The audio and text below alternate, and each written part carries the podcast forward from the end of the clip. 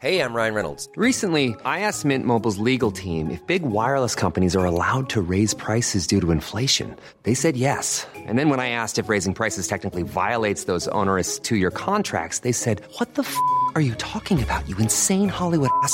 F- So to recap, we're cutting the price of Mint Unlimited from $30 a month to just $15 a month. Give it a try at mintmobile.com slash switch. $45 upfront for three months plus taxes and fees. Promo rate for new customers for limited time. Unlimited more than 40 gigabytes per month. Slows. Full terms at mintmobile.com.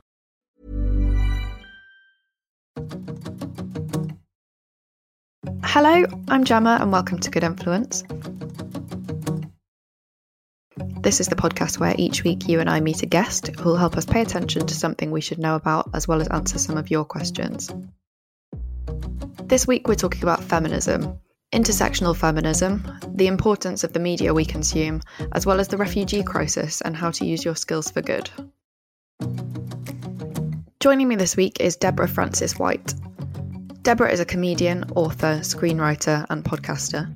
She co created award winning podcast The Guilty Feminist in 2015, which has since amassed over 50 million downloads worldwide and successfully expanded into live recordings and tours. Deborah uses this platform to help multiple causes, particularly related to refugees and human rights, in her role as an ambassador for Amnesty International. The Guilty Feminist famously begins with guests sharing their bad feminist confessions with the now widely recognisable phrase, I'm a feminist, but.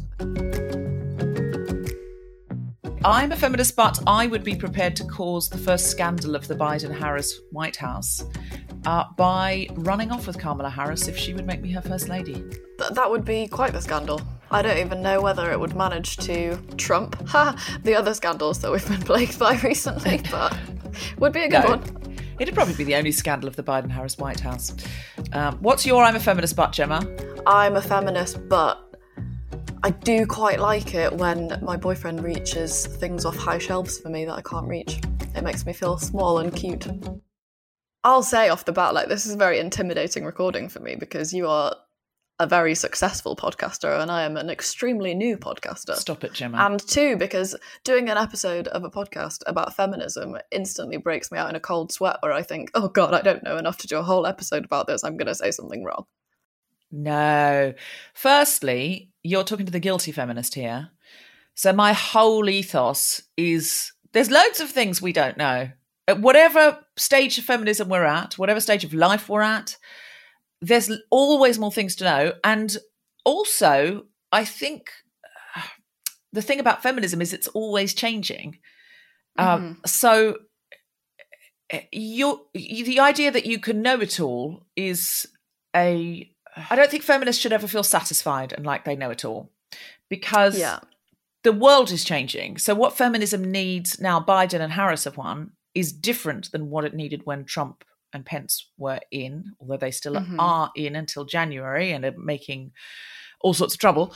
Um, but feminism needs to respond to that. And as sem- feminism, as uh, mainstream feminism has, uh, by necessity, become more intersectional and still needs to become a lot more intersectional, which means uh, to take into account, in case any of the listeners haven't heard that word before, um, because again, you, you know, you don't know today what you didn't, you you don't know today what you uh, what you will know tomorrow. Um, yeah. so the intersections of marginalization or privilege need to be taken into account by which uh, we mean gender is one thing that can exclude you from rooms of influence Mhm. uh, but also race is something that can exclude you from rooms of influence and disability is and gender expression is and sexual orientation is and gender identity is so if you combine those so if you say well most rooms of influence contain or have historically contained um, only white men who Mhm. at least seem to be straight and have masculine gender expression and are not disabled, then the more of those identities that you share, the more that you've won one of life's lotteries, because those Yeah. men have made the world work for them. And so if you happen to also be white, well, they've made the world easier for white people. If you also happen not to be in a wheelchair, they've made the world easier for people who are not in wheelchairs, and so on and so on. So, uh, so we can't just think about feminism as of as women and men harder for women easier for men because that's just Mm-hmm. not always the case because go and look in you know in in uh, at the figures for who's in jail and i'm telling you there's a lot more black men in jail than white women so like we start Yeah. there um w- uh, so uh, as a, the awareness of of i suppose just women who call themselves feminists who are not academics has become more focused on intersectionality um feminism has changed. So you saying oh well i don't really know enough about feminism i'm not sure if i know enough to get through a whole podcast neither do i. It depends who i'm talking to whether you know Right. what and also i learn from everyone i meet. Absolutely. That's the whole idea of the podcast is i'm learning in public and i'm learning with you. Um, so i think the most powerful thing you could do gemma on this podcast is learn with your audience I mean, that is exactly what I wanted to do with this podcast. So I'm very happy to hear that. And I think it, I did kind of want to say this to you because, and I think it's like you were saying, is there's always more things to do, and feminism is changing. And I know there are a lot of people who identify as feminists and have done for a long time who want to know. You know, I kind of I feel like my household is quite feminist now, but what do I do next? But however, there are also a lot of people. And when you know people have sent in questions for this episode and there are people from all around the world lots of lovely people who've sent in questions and comments and thoughts. And a lot of those people don't live in the UK or don't live in the US and it's still the case that a lot of these young women are saying you know are still scared to call themselves feminists in public because there's still not an accepted reception of that. Like, I think it's easy for us to forget that not everyone is in the same position as us. Oh yeah, we are living in a lovely bubble. I mean, I don't know why more people don't want to live in this bubble actually who have access to it. It's a lovely bubble. It's really kind and generous and warm and uh makes people feel welcome. So I I love this bubble, but I'm also aware lots of people don't have the privilege to live in that bubble. And you're right. There are I had um uh I met a woman who came to mind my cats last Christmas, and she saw that I had a feminist book, and she was from France, and she said, "I'm a feminist," but she said most people in France won't say they're a feminist because they might believe in equality uh, for all genders, but they don't say that because th- they won't they won't use the word feminist because it's tarnished, um, and or that's just not how they they identify. But I love the word feminist, and I, I I want more people. I'd I'd much rather someone be a feminist and say they're not one than say they are one and not be one. I know that's true. Oh, I love that as a soundbite. Uh, but I'd much rather they say they were one and be one because the word is important. Because it says in the word fem, it says we are asking for equality for women. And as our awareness grows more intersectionally, I would say for women and people of minority genders.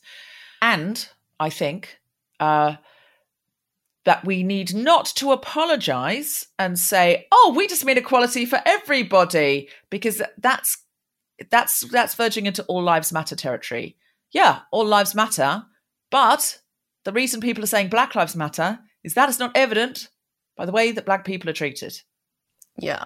So that's that's what that's why you're saying Black Lives Matter, and the same is is the, s- the same issue as there with feminism. It's no good calling it equalism or uh, uh, you know, it just isn't it great when a human? I'm just a humanist. Oh please, come on. It, look at the history of the world and look at the representation in Parliament. Look at the representation on television, and ask yourself if if if if it is a if equality is just a sort of vague problem and doesn't have these very specific issues to it. yeah, it's all well and good being, you know, equalist, like you said, or equal for everyone, but that is the whole point of feminism in the first place. It's kind of willfully changing what it means. Yeah, it's it's we need the fem in feminism. We need it. We need to say that women don't get equal treatment, and it, and mostly that's just because there's not enough women in rooms of power. Sandy Toksvig told me yesterday. Um, she came on my podcast. It's not like I'm just constantly texting Sandy Toksvig. Just to be very clear, it sounds very glamorous when I say that. But she was on my podcast. You sound like yesterday. close personal friends. I'm jealous. I mean, I just learnt a lot from her yesterday. Um, no, she's a really lovely, Sandy Toksvig. She told me there's something called COP26, which is a climate summit happening in Glasgow. Let me just have a look. Um, and there is not one woman going to COP26. Pardon? Yeah, that's what she told me, and she said nobody's talking about it. UK plan to use all male team to host UN climate summit. Genuinely a thing. All the politicians who will host the COP26 talks for the UK in Glasgow are men. And you just eh, have to question that because climate change disproportionately affects women. And yet, no women are being consulted, having a voice, having influence. Um, and this is why the suffragettes vote, f- fought for the vote so much. I think we forget. We just think it was almost like, yeah, of course they wanted to vote. It's not about wanting to vote. It's about mm. this. Politicians do not make policy for people who cannot vote or for people who don't have representation. Mm-hmm. So children cannot vote, but parents can vote. Therefore, they need to make some policy that includes children, right? Yeah. When women could not vote, women did not have rights. This is why they wanted to vote. A man could just say, My wife's insane, because he wanted to be sick of her, wanted to be with someone else. And she would be committed to an institution for life on his say so. That happened all the time. Happened to T.S. Eliot's wife. There's a statue for him, I'm sure, in this city. Uh, you know, like you just uh, women could have their children taken away, just like no, nope, she's not a fit mother. They just take them away. We had no rights. As soon as we could vote, they had to start asking the question: What is going to make them vote for us? So then women could say, We're not voting for your party unless we have some rights as workers, not just to be fired or sexually harassed or um, we want rights over our own children. We don't think our husbands should just be able to take our children away because they've decided we're not fit mothers. Mm-hmm. We think uh, we think we need uh, a say in that, and the court needs to decide that if there's a dispute. That's how we got every right we've got. It was, you know, it was a few decades. There are women I know who remember they couldn't get a credit card without their husband or their father signing for it. Seriously, they couldn't get a mortgage, they couldn't get a credit card, couldn't get anything. This is we're talking like I think that was around like the 70s that changed. This is not long ago. Oh, it is it's crazy, isn't it? Because I've um I feel like this comes up all the time, and I think you're right. It is so easy to think like, oh, but that was so long ago. Like, oh, it was hundreds of years ago, and it wasn't hundreds of years ago. No, no, it was very recent. Like, and these things, and how things will be in fifty years, people will look back and go, "Do you realize what women were putting up with in 2020? There was nobody at the climate summit who was a woman. Like it, that would seem laughable to people in 50 years. I hope. If we're still here, if the climate summit works. This is the thing that brings me hope, to be honest, when I look at these things and I look back and think how it wasn't long ago at all that things were so much worse and i think like oh well isn't it better now still a bit shit though but could imagine how much better it could be in that much time again mm-hmm. and that's the thing is that the suffragettes and the women in the sec- second wave of feminism in the 70s and you know and all the women in between and before who fought in such in ways that were actually brutal for their own bodies and souls. They allowed the system to brutalize them for us because they knew that their lives would be terrible. But it was never going to change for future generations of girls and women unless they did that. That's why they did mm-hmm. it so we are the living hopes of the suffragettes the women who came before us. We're walking around living their dreams every time we take out a credit card inadvisedly and run it up and then can't pay it off. We are living their actual dreams. When we go to university, we apply, I think, oh, yeah, I might go to uni. Oh, yeah. So what shall I study? Shall I? Yeah. I'm going to, I mean, I've always wanted to be a doctor. When we just flippantly go, oh, I might go and study English literature at Oxford, women my God, they suffered for that, so that we could complain that we've got an essay crisis um, and not do our not not hand in our essays on time, uh, and uh, stay up all night drinking wicked. Is that still a thing? WKD? Oh, I can't. I mean, it definitely was when I was at uni.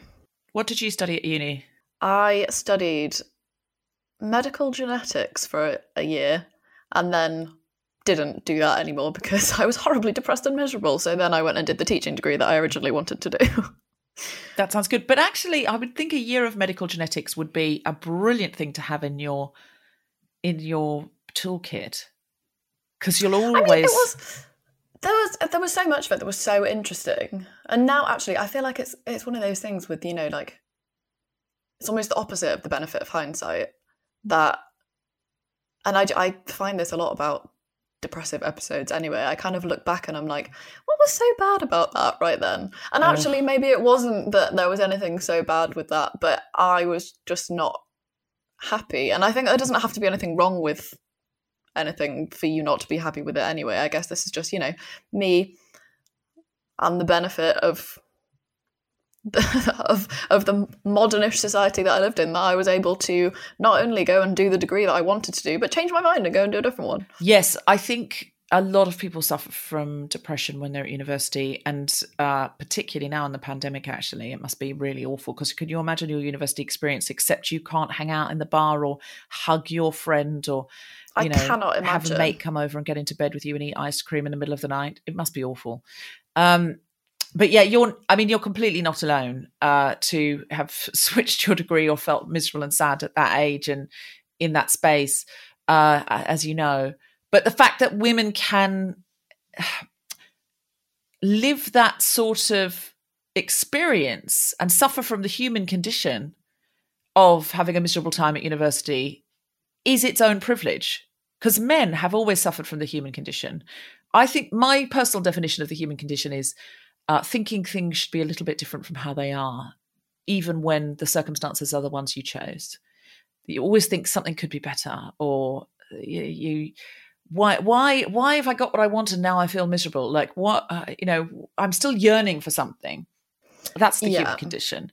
And before women had basic rights, they didn't have the privilege to suffer from the human condition because it was so clear that things needed to be vastly different from how they were Mhm. before they could even get into that place of ennui at university going, I'm probably studying the wrong subject. you know, do you know what I mean? Like it's a, that's a, it's a human thing. I'll write a poem about it. I'll write a terrible song about it and do it at an open mic night. You know, like it, it, that, that feeling of lying in the grass and wondering what it's all for only comes to people who are privileged enough to have the time and space to feel a bit miserable about things being as good as they can be. That's very true, I think. And it's kind of it makes me think of something that my GP said to me when we were talking about depression and she said that you don't see people around the world in poverty who are depressed because it's kind of like there's just too much more going on. It's it's something to do with Maslow's hierarchy of needs. If you are in a state of trauma and you do not have currently have food and shelter and you are not safe, your brain does not have time to deal with uh, depression. So I live with a man. My husband and I met a man three years ago on a podcast called Steve Alley, who I've talked about a lot on the Guilty Feminist, and he's been on the Guilty Feminist a number of times. And he's from Syria, and he had to flee during the war. He was in the middle of his degree, his architecture degree, which he was enjoying. uh, he was. He wanted to do it. He was loving it. Um, and uh, Steve had to flee, and he ended up five years displaced, and then uh, I met him three months into him living in London. He came to my Our Cats. He has never left. He's lived with us for three years. Um, I mean, we want that. That just sounded like he's never left. When will he? We don't want him to leave. We love, love Steve. He is our Steve is as much family to Tom and me as anyone in the world. Um, he is 100% our family and always will be. And uh, he is, uh, he speaks very, very intelligently with a combination of uh, lived experience and uh, comprehensive close reading on this. And he says, when you're in trauma, your brain does not have time to process it. It's no use to you if you're, as he was, a refugee on the run, to sit on the bank of uh, the of you know a beach in Greece and cry because you nearly just died in a dinghy and things went you know were terrifying and you, you know you faced your mortality because you've got to climb up a mountain which is going to take all day to get to a refugee you know, a reception slash detention center before you're allowed to go on the next leg of your journey. So you, it's not it's not a good time to sit and process that. So he read a lot about it on the when he was on the move, and he said what your brain does is it shelves it, it puts it on a shelf, so that you can take it down later and process it when you are not running for your life.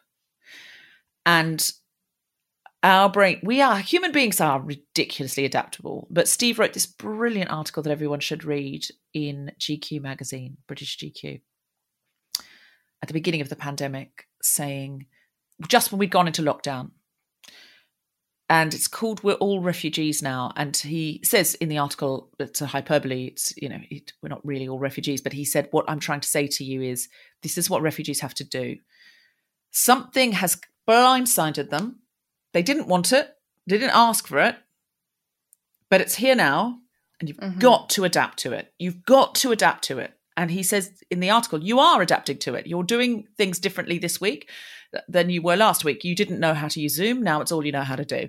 You, you know, you didn't know how you would cope without seeing your friends and family, you know, and, you know, c- cooking with yourself all the time. And you, when you used to eat out three nights a week after work or whatever, now you do. Mm-hmm. You didn't know how to homeschool your children. You're working it out. You're figuring it out. And that's, he draws the parallel between that and the refugee experience and it's very very brilliant because it sort of make it, it uh, when you read it you think oh my god refugees are so experienced at this. For the, for refugees lockdown is just like it's a, just another thing that you adapt to. But for us it was like the first big thing that had happened to us as a society not not well we've all had individual trauma and many people have had terrible individual trauma and you know desperate circumstances. But as a society just a big old thing happening to us it was it was a bit of a shock if you you know if you lived in a wealthy western country. Um so exactly what your gp was saying you're not going to experience a lot of depression at when you're in the midst of a trauma because your brain is so clever it says no we've got to survive now. You can be depressed later. And a lot of the trauma that refugees experience is only able to come out once they're safe. And that is why, if you have refugees in your community, and you probably do, it would be really nice to find a way to reach out and create uh, a social or uh, listening space uh, where some of the refugees' needs are met beyond uh, food and shelter. And that's something that feminism could be doing brilliantly in 2021 uh, because, you know, a lot of refugees are women and uh, the refugees that are men have had a worse time than you. So it's something that activists and feminists can be actively doing in their own communities if they want to. Work and awareness around refugees and the refugee crisis is something that you're now very involved in, both personally and with the guilty feminist platform, if I'm right in saying that. I guess could you kind of expand more on why that is and kind of how how how feminism and the issue of refugees and the refugee crisis are so linked to you kind of if if people haven't made that connection before can we sort of expand a bit on it yes so i became involved with refugees um, because friends of mine were going to the Calais jungle and I just saw there was a need. I connected with a few people on Facebook. I connected with a refugee family from Iraq who were living in Austria near friends of mine. I don't know, something just drew me to it. And I think a lot of people got drawn to it around the same time mm. when a little boy was washed up on the beach in Greece and he had died. And it mm. was uh, around 2015 and it was just a really arresting image and that's when a lot of people started going to calais to volunteer and i knew that i had this podcast and this was a good platform and i talked to some friends who were much more active and involved in that world than i was and uh, i thought what can i bring and i think this is a really good thing to think of gemma sometimes we think oh, I couldn't do what they're doing. Oh, I can't go over to Greece and volunteer. So therefore, I can't do anything. And a good question yeah. to ask is, what are you good at? So if you if you're a teacher, what are you teaching your sixth form students, and what could you be putting into the curriculum that you are currently not uh, that could make them think differently. If you're a mother of two children, how how are you raising those two children, and what opportunities do you have to uh, to influence them and uh, their friends to think critically? And they could be four or five or six, you know, but at that level, is there something you could be doing down at the school as a volunteer, you know, book program or, you know, uh, if if you've got brilliant skills as a graphic designer, who could you offer those skills to? So it's not always thinking, oh, I've got to be donating this much money and I've got no money at the moment, or I've got to be, you know, taking a month off to volunteer and I can't do that and I find that intimidating. It could be you are brilliant at editing videos. So you could contact Amnesty International and say, I could do, you know, five hours a month editing videos for you. That's what I'd like to. That's what I'd like to offer. Uh, or you could find like a little startup initiative that you know you could join as a collective. Um, and you might think, well, I don't have any skills like that at all. In which case, I'm going to suggest to you that you can make post little videos on on an Instagram that give other people suggestions of things they could do, and that will probably become quite popular. So, what is it that you like doing, and can you bring that? So, in this case, I thought, um, well, uh, what I have is an influential podcast. Yeah. So, what I can bring is broadcasting. And so I asked some other podcasters if they would have some refugees on their podcast. Um, Adam Buxton did it. We did it on Global Pillage. Um, and to have refugees, not talking about being refugees really, just to talk about themselves as human beings um, and show other sides of themselves because displacement is only one part of any refugee story. They, they don't identify mostly as a refugee. That's something that's happened to them Yeah. You know, I went to Greece with Josie Naughton, who runs Choose Love, and you know, the kids I met in the school out there were just unbelievable. You know, and uh, the their love of you know everything from hip hop to poetry to photography to you know, they're just human beings who've had to leave their home at short notice. Yeah. They're just you and me. Yeah. I don't know. I don't know what kind of music you like or what kind of TV. What's your favorite TV show? I like a lot of cartoons. I Do you? Soothing. Yeah. Like what? Yeah. Um, my favourite is Bob's Burgers. So, you know, something like if you are suddenly, if you and I are suddenly in a boat, suddenly, you know, climate change, war, something happens in London, and we have to get down to Dover and get in a boat and get off the coast, or we're going to die. You loving Bob's Burgers is not going to change. No, it won't. if you end up somewhere else in, an- in another country where you don't speak the language and the only place you're allowed to live is a camp and you're given a tent by a volunteer and you've got no way of getting out or getting back to your home country, you are going to be trying to find a little bit of 4G to watch some comforting Bob's Burgers. Exactly that. I think it's such a it's such a good point that you make, and it's kind of it's one of the things that I think is definitely missing from these conversations, and something that I guess I don't I don't know if it's difficult to find or if I just haven't looked for it enough, but it is that kind of you know human element to things because there's still such a oh I don't know such a horrible narrative where you know people hear the word refugee or to a certain extent immigrants even in general I think and it's kind of you know why have they come here? And you know that oh well what like what are they getting out of it? And i don't think it's a it's not a question of what are they getting out of it it's a question of like put yourself in their shoes like people don't go through this kind of thing because they fancy getting 37 pounds a week from the UK government like that's No. not why people leave their No. homes and countries and put themselves not put themselves even you know and go through such dangerous and difficult and awful unimaginable peril and situations like you just have to ask yourself you know why why would they do that and when you actually ask yourself that question you have to come to the answer that their lives were in danger It's really not plausible that people would risk drowning to come to Britain with its dodgy weather and you know its uh, frankly you know not brilliant reception of people coming from other countries. You have to be in danger. You have to be terrified. Um, but if you took any thousand people out of the UK and put them in boats off the coast of Dover, that's who refugees are. In that in that just random a thousand people in those boats there'd be the ceo of a bank in canary wharf and someone who cleans the floor of the bank. There'd be a librarian suffering from unrequited love. There'd be a software developer who reckons their app's just about to break through. That's who refugees are. They're people who had to leave home at short notice and they're all sorts of people. And uh, i thought that my podcast or and, and a variety of podcasts would be a great way to start to change the narrative around refugees. And that's how we ended up involved. And I've met some amazing people. Oh, we've got an episode coming out, Gemma, that you're going to love uh, with a refugee that Amnesty International brought us called Kauthar from Syria.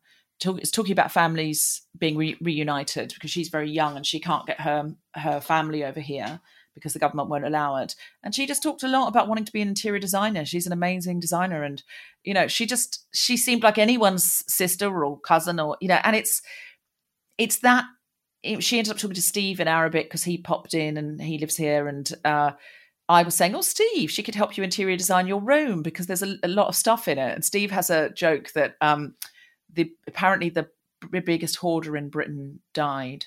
And so he thinks there's an opening. and this is because Steve has a lot of stuff. His room's actually rather beautiful. It's like an Instagram paradise, really. It's very beautifully curated but he has a lot of stuff from his displacement that's very important to him, you know, understandably. But there's a lot of stuff in a room that's not, it's not a terribly small room, but he's a maximalist. Is, he is a maximalist. So I was like, oh, maybe Kauthar could help you with your room. And he was joking and going, no, I don't, nothing sparks joy. Don't come with your sparkling joy, you know. And I, I loved that making that podcast because it, the more that we can stop othering people, and this is what feminism needs to do, in my opinion, the more that because if you're right wing, you look at refugees in boats and think scary, and if you're liberal, you think look at refugees in boats and think sad, needs my white savior help, and or you know Western help if you're not white. Mm. But in reality, the more we can stop othering people and going, oh, your displacement makes you so different from me, and mm-hmm. realize that a lot of people in those boats have a favorite episode of Friends. That's true. That's an actual thing. Like, like just yeah. no. It's just you in a boat. It's just you in a boat, and it's also uh, the. I think one of the biggest challenges for feminism in the next year or two um, is for white people to stop othering black people, and I believe all white people do it.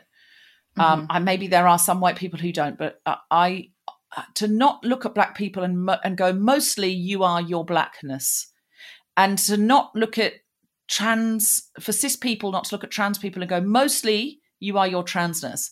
Because it's not yeah. true. It's not true. Uh, that's not to say that your race or your uh, uh, uh, your your gender identity doesn't inform who you are. Of course it does. Yeah. But it isn't the sum of who you are and it isn't even necessarily and probably isn't the most important thing about who you are and the more we can, and I really think feminism needs to do this because I think white feminists have a terrible problem of othering, and straight cisgendered feminists have it too. And if you're not disabled, you look at someone in a wheelchair, and that's the biggest thing about them to you that they're in a wheelchair. Yeah. And and uh, honestly, the only thing that will get us past this is knowing more people and and, and any time that you get to eh, you get eh, we all know this is true. You you you start working with someone in a wheelchair and then them being in a wheelchair is not even in the top 10 most interesting things about them. Um but if you don't know anyone in a wheelchair that's not true. And br- human beings are brilliant at exceptionalizing. There's a lot of racist people who go well my neighbor's different. Right because yeah. you know Sanjeev is different. He's a good guy. Mostly, we don't want them over here, but Sanjeev's different. When my wife was sick, you know, he was in here every day, you know, helping her out and blah blah blah. When I was away, and yeah, Sanjeev's a good guy, but we don't want any more. That that is a thing human beings can do. We can exceptionalize and still other everybody else. So my, mm-hmm. I've got black friends. Is is the is the classic line? You might do, and you could still be very very racist. Um, yes. Um, so the more we can stop othering people and start humanizing people And it tends to be people of the dominant group that do it because obviously, if you've been raised on lots and lots and lots and lots of white television and lots, and lots, and lots of male heroes, you do see white men as, you know, as human beings because all your life growing up that you've had to filter your experiences through white male, straight, non-disabled, cisgendered heroes. So of course you of course it's very easy for me to see James Bond as a human being. Yes. Do you see what I mean? So it's Yes, mostly do, an, yeah. it's mostly an experience that um uh if you're not of the dominant group, mm-hmm. the more you're not of the dominant group, the more you humanize everybody Yeah. and you individualize everybody because of your life experience. The more you are of the dominant group, the more you only humanize the people in the dominant group. I mean, for me, then, I guess uh, the next question would be uh, speaking as a cis, white, able bodied woman, how are there any sort of tips that you give to me or anybody else who might fall under that? Like, how do you, what are kind of actionable points of how you can start to try and work against your own tendency to other people? Where do you, where do you look for these conversations? Are there any pointers that you could give? Well, firstly, you're you you are what you consume to a certain extent. If you predominantly consume media created by white people for white people, mm-hmm. that will always be your norm.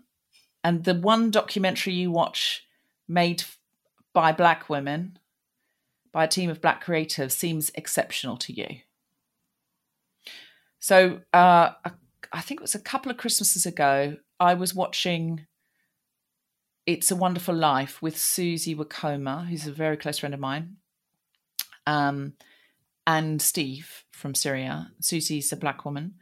And we were all crying watching It's a Wonderful Life. And I thought, God, isn't it interesting that Susie's there feeling for, if you don't know the movie because you're terribly young and you're listening, uh, it's a James Stewart movie. I think it was made in, it was made in the war, Second World War, but it's a cla- it's a classic Christmas movie. That's black and white, kids. Strap in. Uh, but it's about a man who thinks there's no point to me living anymore, and then an angel shows him what what life would have been like for other people if he'd never lived, and how many people he's touched and affected. It's very moving. Um, it's lovely, and it's very weepy. It's a real weepy. Um, but I was watching Steve and Susie cry for James Stewart, and I was like, when does a white man ever sit at Christmas and look through the eyes of a black woman or look through the eyes of someone from Syria who's displaced and cry? Like that would be an exceptional thing. They would be watching something other. They'd be congratulating themselves because they've watched something on Netflix that's about a black woman because and that would be the something one or two things they might watch like that a year.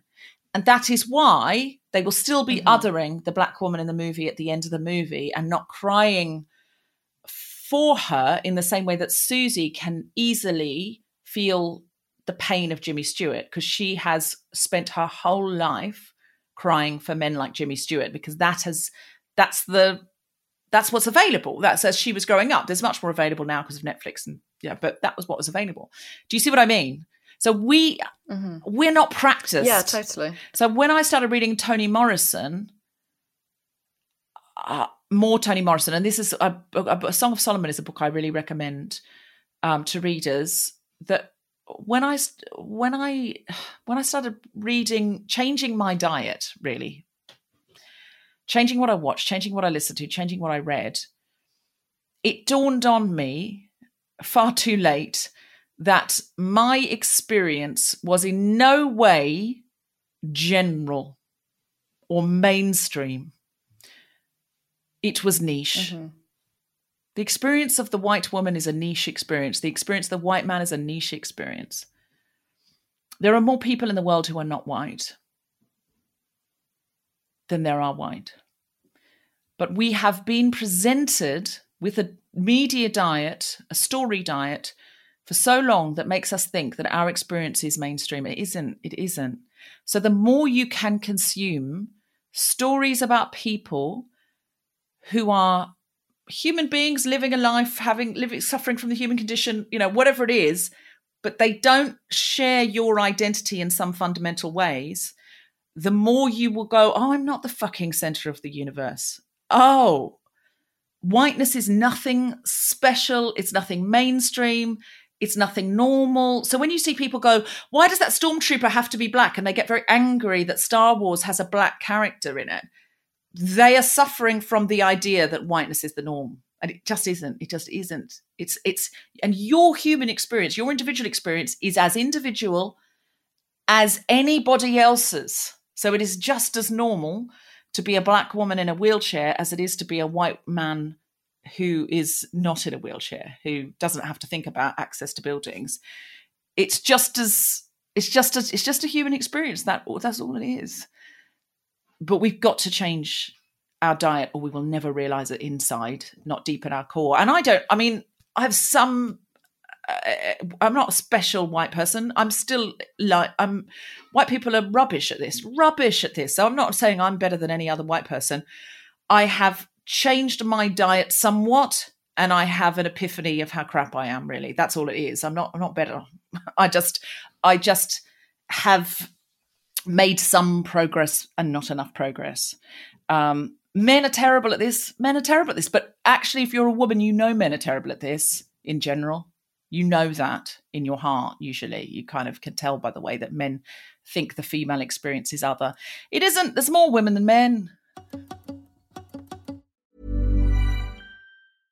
Ready to pop the question? The jewelers at Bluenile.com have got sparkle down to a science with beautiful lab grown diamonds worthy of your most brilliant moments. Their lab grown diamonds are independently graded and guaranteed identical to natural diamonds, and they're ready to ship to your door. Go to Bluenile.com and use promo code LISTEN to get $50 off your purchase of $500 or more. That's code LISTEN at Bluenile.com for $50 off. Bluenile.com code LISTEN. Many of us have those stubborn pounds that seem impossible to lose, no matter how good we eat or how hard we work out. My solution is PlushCare PlushCare is a leading telehealth provider with doctors who are there for you day and night to partner with you in your weight loss journey. They can prescribe FDA-approved weight loss medications like Wegovy and Zepbound for those who qualify.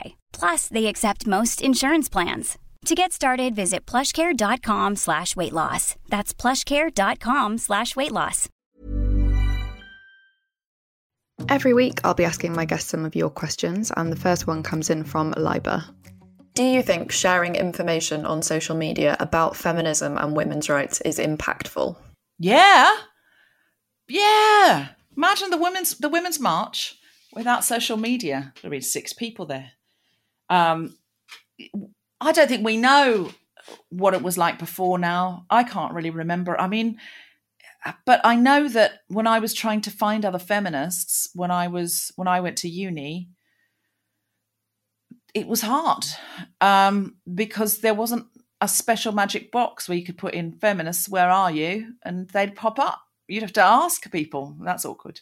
But also, you know, if you want to get behind something, Amnesty are always pointing you to what you can sign and what you can share. And it really does work. Um, they get people who are in jail as political prisoners out of jail all the time and they embarrass governments into by shining a light on what they're doing into shifting really bad human rights practices into good ones so if you think oh, i don't know it's just i'm just a drop in the ocean here well find amnesty or another group that you you know are confident are actually making a change more than one mm-hmm. and add your drop to all those other drops because lots of drops make a wave in the ocean. So uh, if you're feeling like, what's all this doing really? I'm just retweeting stuff. Find an action you can get other people to do. And also, you can WhatsApp people. You can go, oh, would you mind just signing this, mum? Or, you know, Katie, I think it's really important. Explain to them why it's important to you because I think sometimes it's easier to shift the individuals in our life because they care about us. And if you explain why it's important to you, people mm-hmm. will. And then they'll start to notice, they'll start to look into it, and then they'll find things they're passionate about and they'll ask other people. So that's what I would say. If you're feeling, mm, what's the point?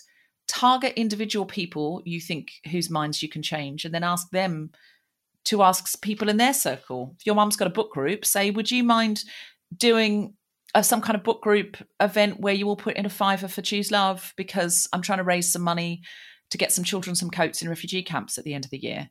Use your inner circle. It doesn't always have to be blasting it out to the to the whole world and feeling like no one's really listening. Very good answer. Thank you very much. Next question is from Edwarda, and you kind of touched on this earlier, but she says feminism is something that I've been trying to be more involved with, and I have a two year old son. I would love to know how to introduce that topic kindly in his routine. So, again, I would say representation is key. If he is raised to think all colours are boys' colours and all colours are girls' colours, all stories need uh, male and female heroes. And even you know now gender this generation z which your two-year-old is part of is so much more uh gender fluid as well that whole generation. They're not they're not having the uh, that generation by the time they're done i reckon they'll have done away with gravity. Uh they're they're incredible. Um so my friend samantha baines has a story. She's uh she's partially deaf and has a hearing aid and she has a story that has uh, a deaf hero with a non binary friend. And so you can even introduce those ideas through books. But if you have a white child and all the books in their nursery that you read to them in their bedroom are uh, about white people, do not be surprised when they think, when they're older, that black people and brown people are somehow different and other. If all their books have male heroes, if if all the books are if it, and this is a real problem. Books with boys on the cover are for girls and boys. Mm-hmm. Harry Potter is for everyone. Worst witch, girls. Yeah. You know, I was talking to uh, Nikesh Shukla, who wrote a book called Brown Baby, which is coming out soon, which is brilliant. It's about being a father to two little daughters who are brown girls in a white world. And he talks about how he goes out of his way to find books with brown female heroes because he doesn't want his daughters thinking mm-hmm. they're only a best friend on an adventure. So that's what I would say is wh- what stories are you telling them and what stories are you making up for them? And you know what are you showing them? What are you taking them to? What are you you know all of that all of that all of that. And and questioning your own attitudes as well learning with them. That's what i would say. I think that is very good advice for sure. Next question is from abby who asks How can we counter online misogyny and trolling without giving the perpetrators attention? Oof. I mean, it, it would be nice if the people that run these platforms were as quick to close that down as they are to close down the sight of a female nipple. Amen. I mean, that would be nice, wouldn't it? It would be so nice.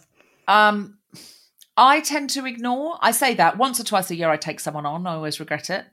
Uh, but I the when I don't regret it is when I'm funny, when I can out funny them. So I tend to out I like I tend to be funny and then block because I think that emasculates them a bit and sort of makes them go, oh, that didn't make me feel good. And if it didn't make them feel good, they might stop doing it for a while. Maybe mm. um, that's that's the best I've got. Honestly, they're probably not worth our time because generally th- it's coming from a feeling, it must come from a feeling of lack of power. And this mm. is a mm. way I can exert power because if you felt you had control and power over your own life and your own so you would just never need to do that. So I would say do anything you can not to give them the power that they're hoping for. Yeah, I quite don't agree. let them change you. That's the thing. If they change your emotion, oh, this is good. This is actually good, Gemma. I this is a technique I used to use in the street. It's less relevant now during lockdown. No one approaches me. Um, but I remember once I was in a red dress that may or may not have had a plunging neckline, and I was sitting al fresco in Camden out the front of a beautiful summer day, waiting for a friend. And I was on the phone, and a man came up and went, and he started saying very lascivious things to me to try and provoke me. I don't. I mean, he, he obviously didn't think I was going to he was going to get me into bed because that's never worked. He was just wanting to change me. He was wanting either me to get angry with him, yeah, or to get coy, and oh, but he wanted to change me. Wanted to cause you some discomfort in some way. Yes. Because that makes him feel powerful over a woman who at that point he saw as attractive. So he wasn't trying to sleep with me, he was trying to change me and have to take some control over a situation where maybe he'd seen me and he'd felt changed. So now he wants to take the control back by making me feel changed. Otherwise yeah. it's it's an incomplete transaction in his mind otherwise. I've changed him and he's now got nothing. He's walked away changed, so he wants to change me. This is so interesting. I've never heard it put like that before. I don't think I've ever put it that way before. So what I said was, um, I just uh, said, "Oh, I'm just on the phone," and he was like, "Yeah, yeah," but and he started saying all these lascivious things, and so I just stopped and went, "That's a terribly kind offer, and I'll keep it in mind." And I could see him crumble, and I used that quite a lot because it's like they've offered you Tupperware or Amway and you it's a it's a it's a it's it's it's it's a response to a cold caller. You've not changed me. I'm being polite to you. But it's really crushing because it's i'm in the same state as when you met me mate. And what a terribly kind offer you've just made me by in a very vulgar lascivious way explaining graphic things that you want to do to me. How about i keep that in mind and get back to you if i ever want to take you up on that offer. In heavy implication, I never will. because it it doesn't say, now you've upset me, or now you've made me angry, or now you've made me blush. It just goes, I'm in exactly the same state. Breezy, it's like a biz it's I get very businesslike with them. And it and that that's the best thing you can do. Like you just like you haven't changed me at all, mate. You haven't changed me at all. And it's crushing. And I do I do believe he he would have I'm sure he's done it since, but he wouldn't have done it again that day. Love that. That's good advice, I think. Last question from Valentina, who says Here in Latin America, we're very strong about, quote, men can't be feminist, unquote, because this is a women's only movement. I wanted to ask what you think about this, and is it different in the UK? Do you include men in feminism? So I did a show with Nikesh Shukla the other day, who wrote, who compiled the Good Immigrant, uh, created it, and he's a very brilliant man. And he said something like, I can't really be a feminist, I can only be an ally. So I know some people do feel like that in the same way that, you know, can I be an activist for uh, black people? No, I can.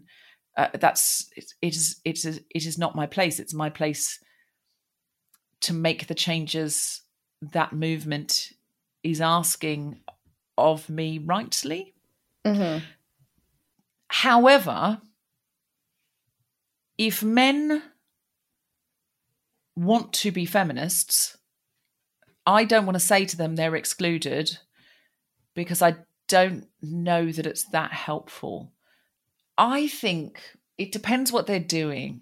Saying you're a feminist isn't very useful if you're a man, but if you are actually shifting the landscape, uh, so if a man says there's only men men going to COP26 from the UK, uh, I would like to give up my place and have a woman go.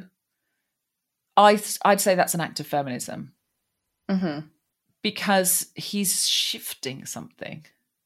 Or if he's saying we need to include more people in this group, you know, or if we can only take seven people, three or four of them should be women. Sorry, but we've got to we've got to shift it.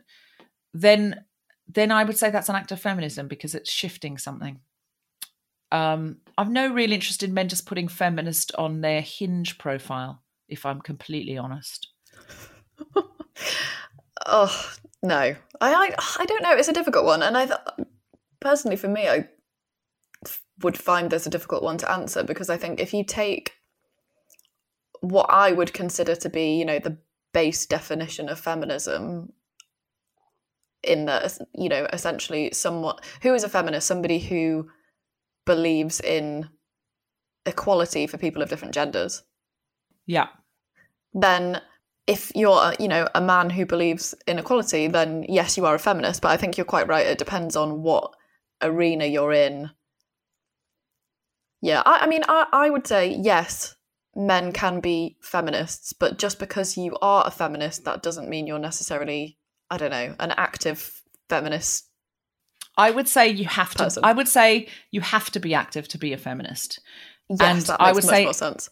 And I would say, um, in, and I go further, and say a woman or a person of minority gender doesn't have to be because they may be so boxed in by the power structures that they do not have room for movement safely. If you cannot safely fight, it is not your responsibility. It could be your choice to put yourself in danger, as many women have and have done in history and continue to do so. But I don't think it is your responsibility to make yourself vulnerable to violence, either structural or physical, to make a change. Honestly, I don't. I think some people can and will, and I am admiring of that and grateful for that. But I think there are many women and girls and people of minority genders in the world who cannot safely do that. And they are feminists inside because they are desperate for this change. And they do what they can when they can, and they do not do. And some people cannot do anything because they're in such terrible situations and they're just trying to survive. That doesn't make them not feminists. If you have power or influence, even over your tiny patch, because in in the place that you're in, uh, you a man might not have power over more powerful men and women, but he might have power over a less powerful woman, and he does not seek to close that power gap. Then I would say he is not a feminist. So I, I would say a man cannot be a feminist unless he does what he can when he can. And that's, you know, I'm not asking men to be perfect feminists. You know, there'll always be times when human beings will be selfish. Uh, but I would say he should be actively looking to make changes. And I think if we say to men, you're not allowed in our club, secret club, get out, they may not be motivated to work with us to make the changes. Bridget Christie always says it's not women's job to solve sexism. And I would go further and say it's not black people or brown people's job to to fix racism. Like ultimately, all you can do is make a make a demand, but it's not you're not the problem. So you can't change the behavior of the people whose problem it is. Uh, they need to do that. So I would suggest that we need men on our team, and if they want to call themselves feminists, then I don't think we can afford at this point to, t- to say they're not allowed in our clubhouse. Remember, if you want to get in touch with us or you've got any questions for future episodes, email me at goodinfluencepod at gmail.com. Before you go, I've got three things I ask of every guest, and that's if our listeners want to learn more about what we've been talking about today. Could you give us something to read, something to listen to, and something to watch, please? Yes. So, firstly, I already mentioned Toni Morrison. Mm-hmm read all and any Toni Morrison. Um, a Song of Solomon is a brilliant, brilliant novel. Um, consume more fiction. I think we're always going, oh, please let us tell a woman or a black person or someone tell us how to think and what to do. So we're always buying like manuals, you know, like when Black Black Lives Matter came to a boiling point and white people like, I'm doing the reading. And it is, of course, important to read those books and definitely read Why I'm No Longer Talking to White People About Race by Reni Eddo-Lodge. Definitely do read that. But also just think about the fiction that you're reading. And if you're not a reader, that's okay. You book audiobooks are brilliant. You don't have to sit and read. You can be you know, popping the washing on and listening to an audiobook, it's the same. Um, so, can everyone listening to this download, if they're not uh, a reader, um, Toni Morrison's Song of Solomon? You'll really, because she reads it herself on the audiobook. Mm. She's, she's amazing. So, read more fiction from the point of view of people who do not share identities with all of their identities with you.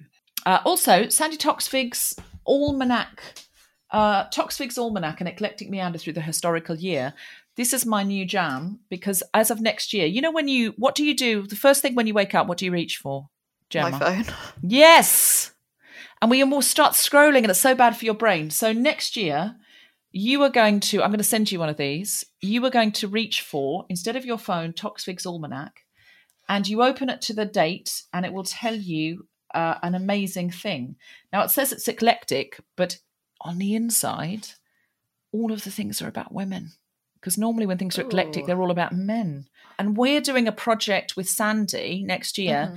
that what we have to do is try and make Wikipedia uh, more representative because at the moment it's like crazy. It's like 80% male or something like that. So, really? yeah. Yeah, so we're we're going to do a project with her where we expand Wikipedia, and if you've got women you'd like to be in Sandy's next almanac, you're going to hashtag uh, Sandy Candy, uh, S A N D I uh, C A N D I because Candy's for candidate, candidate for Sandy's almanac. Hashtag Sandy Candy, and you were going to suggest women for her next almanac and women or people of minority genders for her next almanac. Um, so that's a fun thing to read. If you think, oh, I'm not someone who's going to sit down and read an enormous novel or a book, or I've got so many books I've already bought sitting by my bed I haven't read, this is a really lovely, quick one. A quick, a lovely little thing every day. Love that one. I'm going to be looking for some Sandy Candy now. Sandy Candy. Um, and then, I mean, we've just mentioned audiobooks, but is there something of, other than that you would recommend us to listen to? Uh yes. Uh Baratunde Thurston, How to Citizen, is a podcast which is about shifting our narrative around or our understanding around how things are changed and how things are done and how you can get involved. And I had I was lucky enough to have Baratunde on the podcast. He is a genius, that man. He's a comedian, he's a performer, um, and he is just uh, a, a thinker and an activist. And he is uh, somebody who's just, you absolutely uh, need to hear what he's saying at the moment. Podcast, Baratunde Thurston, How to Citizen. Perfect. And then lastly, what have we not done? Uh, lastly, something to watch, please. in my never ending quest to get people to rethink the fiction they consume, Mm-hmm. um, Insecure is a brilliant uh, half hour comedy. It's a bit Sex and the City feel, uh, but an all black cast, African American cast. Uh, Issa Rae, uh, who's a brilliant comedian, wrote and stars in it. Um, and Unorthodox on Netflix is something that will challenge your ideas around patriarchal spaces that are designed to control they're designed to be controlled entirely by men but how men and women both end up being controlled by them but how women suffer more and it was written by someone who had actually experienced this uh, so i would recommend you watch both of those Thank you for joining me for this episode of Good Influence. If you've enjoyed the episode, please take a minute to subscribe to the podcast on whichever platform you're using. And if you're feeling generous, you can rate and review as well. Your reviews make a big difference and help other people find the podcast. See you next week.